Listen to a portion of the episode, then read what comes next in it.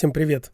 Я решил несколько пересмотреть публикационную политику, потому что у меня получается или очень большие подкасты с большим перерывом, или маленькие, но с небольшими перерывами. Мне что-то кажется, что второй вариант лучше, поэтому я постараюсь не запиливать теперь огромные какие-то разговоры, а выпускать маленькие небольшие кусочки. И в этот раз у нас довольно грустная тема, учитывая коронавирус, страдания и все такое – при всем при том, что я надеюсь, что у нас все обойдется, я предлагаю поговорить сегодня о довольно известной концепции того, как человек мирится с горем. Существует довольно известное представление о том, что этот процесс у человека делится на пять стадий. Это называется пять стадий принятия горя или стадии принятия смерти. Не обязательно своей, утрата близкого человека также относится к случаям, которые эта схема описывает. В середине 60-х годов американская психологичка, психологиня, психолог Элизабет Кюблер-Росс э, вместе со своими студентами общались с умирающими пациентами одного из госпиталей. И на основании этих бесед она вместе с ними вывела схему, в которой выделила пять стадий, пять разных типов отношения, которые сменяют один другое к известию о своей смерти. То есть изначально это относилось к принятию собственной смерти. Давайте перечислим эти стадии, если кто не знает. Первая стадия – это отрицание. Самая первая и очевидная. Нет, это не может быть правдой. Вы, наверное, ошиблись. Сама мысль о случившемся не помещается в голову. Что? То есть вот что-то подобное, да? Когда человек просто на входе не допускает мысль о том, что ему скоро предстоит покинуть мир живых. Он просто говорит «нет». Самая простая и самая очевидная защита. Вторая стадия – это гнев – его по-разному называют, там может быть злость, ярость. Это разные переводы той же самой стадии, но ее суть в сильном эмоциональном ответе, в агрессии, которая направлена вовне. То есть жертвой этой стадии могут стать кто угодно. Врачи, медсестры, близкие люди. Врачи, например, потому что плохо лечили. Родные, что довели до такого. Или по каким-то другим еще причинам. Что угодно там, на самом деле, может быть любое обвинение. Могут обвинять Господа Бога, что вообще допустил такое, как это возможно. Вообще в перекрестие прицела попадает тот, кто оказался под рукой. Третья стадия – это торговля. Считается, что это самый непродолжительный этап, и что пациент на этом этапе, он просто торгуется. То есть всеми силами хочет продлить свое существование. Что я могу сделать, чтобы? Предлагаемые меры могут быть самыми разными. От видов терапии до религиозно-духовных практик – там, не знаю, а если я покаюсь, а если я поставлю большую свечку, а если я не буду кричать на родственников, все что угодно. Если я, то вы мне. Не всегда эти споры ведутся с врачом или с окружающими. Такого рода торговля может происходить также и во внутреннем пространстве человека. То есть он сам с собой может говорить сам себе, давать какие-то обещания и надеяться, что это все изменит. Главное, чтобы сам человек в эту сделку верил. Четвертая стадия – это депрессия. Человек погружается в меланхолические мысли, в ощущение огромной потери. Человек может быть как многословен в этот момент и общаться с близкими, также он может и замыкаться в себе. Для этого этапа характерно отсутствие обвинений. То есть человеку просто грустно и тяжело. Он остается наедине со своим горем, грустными мыслями. Возможно, он будет это купировать каким-то образом, общаясь с другими, проговаривая это. Но для этого этапа характерно – болезненные переживания процесса, ему грустно и тяжело. Насколько я понимаю, название это условно и не имеется в виду диагностированное психическое расстройство депрессия. Но по общему состоянию этот период действительно похож. Наконец, пятая, последняя стадия – это стадия принятия. Когда человек принимает свой уход как данность. Он может думать о смерти, но при этом он остается спокойным. Спокойствие перед лицом смерти.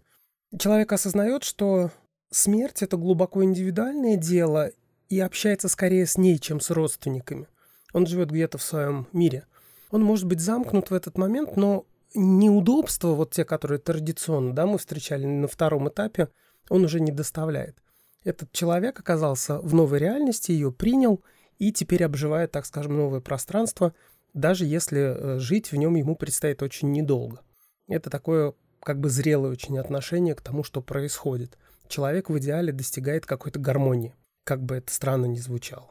Вот такая логика.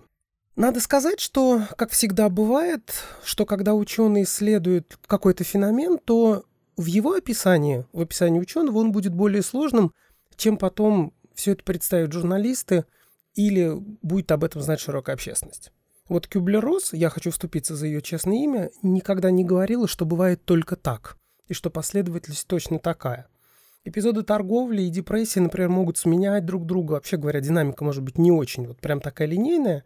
И, слушайте, я хоть и не читал оригинал работы, но по отрывкам знаю, что она признавала тот факт, что горе человека так же индивидуально, как и жизнь. Так что, с одной стороны, у нас есть схема, и я хотел вас познакомить с ней, чтобы вы были в курсе, когда говорят про эти этапы, да? А с другой, давайте еще кое-что отметим и, и немножко растолкаем эту тему. Начнем с того, что стадии, конечно же, не универсальны. Например, для тяжело болеющих и их родственников довольно часто смерть является избавлением. То есть им настолько плохо в жизни, что вот это вот стандартное течение пяти стадий, оно для них просто не актуально. С другой стороны, верующие люди могут быть довольно большим исключением. Они могут довольно быстро принимать известия о болезни и связывать это со своей жизнью. Ну, то есть, это возмездие, оно должно было прийти, я знал. При таком отношении вообще не идет речь о гневе и отрицании.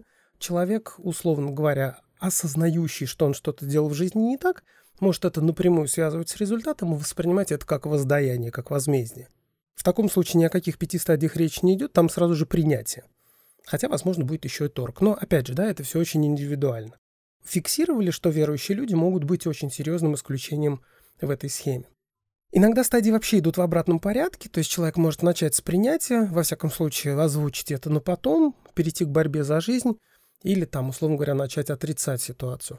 То есть, опять же, ни о какой 1, 2, 3, 4, 5 речи не идет, бывают всяческие разные исключения. Я подозреваю, хотя у меня нет возможности проверить это экспериментально, что в разное время люди относились к смерти по-разному. Полагаю, что в средние века, когда люди видели смерть чаще и культурный код христианина – был актуален, а я, конечно, говорю про христианскую Европу, извините, да, не про всех, то отношение к смерти могло быть совершенно иным. И также стадии принятия этой самой смерти, возможно, были другими. Про средневековье точно ничего сказать мы, конечно, не можем, а вот, например, про современных японских детей, да. Э, как-то провели эксперимент и попросили какую-то группу японских школьников описать идеальную жизнь. И подавляющее большинство школьников, по-моему, там 29 из 31 человека, описала э, все это дело, и в описании также входила церемония погребения. Ну, то есть я к тому, что для некоторых культур это часть жизни и не вызывает такого страха отторжения, как у, например, стандартного европейца. Мы стараемся о смерти не думать. Это, кстати, еще одно изменение, которое случилось там за последние 700 лет, потому что, насколько мы знаем, да, что в средневековой Европе, в христианской Европе о смерти постоянно говорили проповедники. Вот это вот постоянное присутствие смерти раньше в общественном дискурсе, скажем так, и настоящее ее отсутствие, из-за того, что мы сейчас про это стараемся не думать, я думаю, тоже оказало большое влияние на наши к ней отношения. Кроме этого, исследователи ругают типологию Кюблер-Росс также и за то, что, как и всякий социальный конструкт, она не столько описывает явление, сколько формирует его. Ну, то есть есть и та, и другая сторона. То, что называется дескриптивная и прескриптивная компонента. Ну, то есть помимо фиксации стадий, помимо описания этих стадий, да, то есть это дескриптивный аспект, он описывает что-то, description, существует также и прескриптивный, то есть предписывающий как бы компонент. Мы как бы, распространяя эту точку зрения, а точнее, если она распространена в популяции, то мы скорее следуем ей. Эта концепция не столько фиксирует стадии, сколько диктует их, и диктуют чувства, которые люди должны испытывать. Довольно интересно, что некоторые люди на терапии жаловались, что они чувствуют себя виноватыми за то, что не испытывают того, что должны были бы чувствовать, имеется в виду по этой модели. Так что, да, для сложных каких-то явлений социальных мы всегда помним, что они существуют не только сами по себе, сколько как в каком-то обществе наше знание об этих моделях вносит существенный вклад в то, как именно они существуют. Это несколько странно для физики, но совершенно нормально для социальных наук. Наконец, последнее критическое замечание по поводу этой схемы заключается в том, что выборка, с которой работала Кюблер-Росс, не была репрезентативной. Ну, то есть это пациенты одной из больниц, одного американского города и примерно в одно и то же время. Мы не можем как бы полагать и не можем делать вывод о том, что это относится вообще ко всем людям, а там могут быть разные национальности, разные возраста, разные вероисповедания, разные культурные традиции и так далее. Поэтому держим в голове, что это один из сценариев развития событий, но не единственный вариант. Вы можете спросить, зачем же тогда нужна такая концепция, если не всегда, не везде и миллион исключений? Ну, во-первых, вопрос был задан, результат был получен, почему бы его не опубликовать? Ученые живут ради публикации результатов, чтобы опровергнуть концепцию, в конце концов, надо ее выдвинуть. Поэтому смысл этой концепции просто в том, что исследователь работал, видел, фиксировал, поделился. Как минимум. Как минимум это интересно.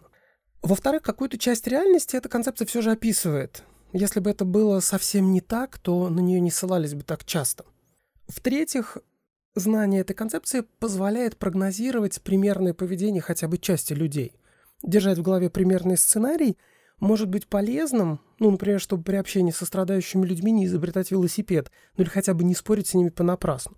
Если вы понимаете внутреннюю логику событий, возможно, ваше с ними взаимодействие упростится. Особенно это актуально, если вы родственник или врач или медперсонал – Например, вам легче не обижаться на внезапное обвинение, если вы понимаете, что это просто естественная стадия. Ну, просто по-другому не бывает. Очень трудно обижаться в таком случае на человека, и это снижает нагрузку эмоциональную на медперсонал. Некоторые подобия этих стадий можно наблюдать в жизненных ситуациях. Например, известие о банкротстве. Не может быть, мы разорены? Нет, нереально. Первая стадия, да? Вторая. Суки, это вы во всем виноваты. Ненавижу. Все из-за вас. Третье. Может быть, можно что-то еще сделать, а? Или вот так, или вот так. А может быть, мы возьмем кредит. Это торговля. Депрессия. Нет, это конец. Полный трендец. Уйдите все. Ну, и потом пятое там. Ну, окей. Ну, как бы банкротство. Но жизнь-то не кончилась. Буду делать что-то другое, пусть и совсем в другой области. Вы как бы признаете поражение в отдельной конкретной области. Это уже пятая стадия. Не факт, что будет все именно так, но один из возможных вариантов можете потренироваться на происходящем вокруг. Я уверен, все мы видели людей, которые поначалу и даже сейчас не верили в эпидемию. Говорили, что все это пустяки, поиски рептилоидов или просто журналистская шутка. Это первая стадия. Потом идет признание факта и возмущение. Как они, непонятно кто, могли это допустить? Ненависть, гнев на этих неизвестно кого. Третья стадия знаменуется вопросом, что можно сделать очевидны попытки как-то избежать той задницы, в которой все мы оказались. Четвертая стадия – это отчаяние. Мы все погибнем. Сколько вокруг идиотов. Нет, нет, выхода нет. Грусть, печаль, тоска. И, наконец, пятая. Ну, живы будем, не помрем. Люди вон чуму переживали. Может, еще зацветут цветы, а мы их будем нюхать. Вообще говоря, знание этих этапов также полезно и, я не знаю, сценаристам просто для того, чтобы рассказывать достоверные истории. А, если это более-менее рабочая схема, то история, которая рассказана в соответствии с ней, будет выглядеть достоверно. Следующий рассказ, я же сказал, да, что в этот раз не будет очень долгих рассуждений, он будет посвящен несколько другому вопросу, вопросу о том, как человек переживает горе, психологическая начинка процесса. Несмотря на грустность темы, я надеюсь, что это знание может стать источником силы жизненной стойкости. Ну и просто интересно. Я в свое время был удивлен и заинтересован, когда прочитал то, о чем буду рассказывать вам в следующий раз. А пока, спасибо за внимание, берегите себя, не болейте.